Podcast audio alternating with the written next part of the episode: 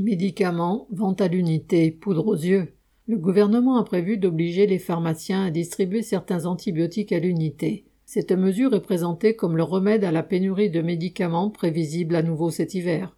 L'information a été rendue publique par France Info le 20 septembre et devrait concerner en cas de rupture de stock une liste de médicaments qui doit encore être publiée. Les pénuries ont en effet touché 37% de la population depuis le début de cette année et rien ne permet de prévoir une amélioration pour l'hiver. Avec cette mesure, le gouvernement donne l'impression d'agir tout en n'imposant rien aux grandes entreprises productrices.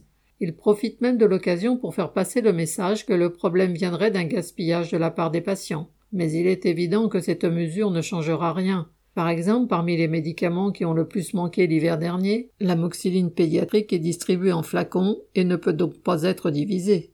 Dans la même veine, le ministre de la Santé, Aurélien Rousseau, a également annoncé en septembre qu'en cas de rupture, les hôpitaux pourront aussi faire des préparations, mais cela ne pourra dépanner que peu de malades.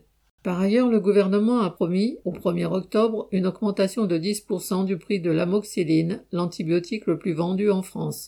Il se justifie en disant que cela incitera les fabricants à ne pas délocaliser leur production, voire à la relocaliser. Mais cela fait des années qu'ils ont sous-traité la production des molécules de base, comme le paracétamol, à des entreprises indiennes ou chinoises parce qu'ils jugeaient trop faible le profit qu'ils en tiraient. Sanofi et les autres trusts européens réorientent leur production vers des traitements basés sur des biotechnologies récentes, dont les médicaments dits innovants qui échappent aux règles de fixation du prix et sont donc inabordables. C'est par exemple le cas d'un anticancéreux, le Keytruda, qui est vendu en France par Merck à 5 200 € la dose.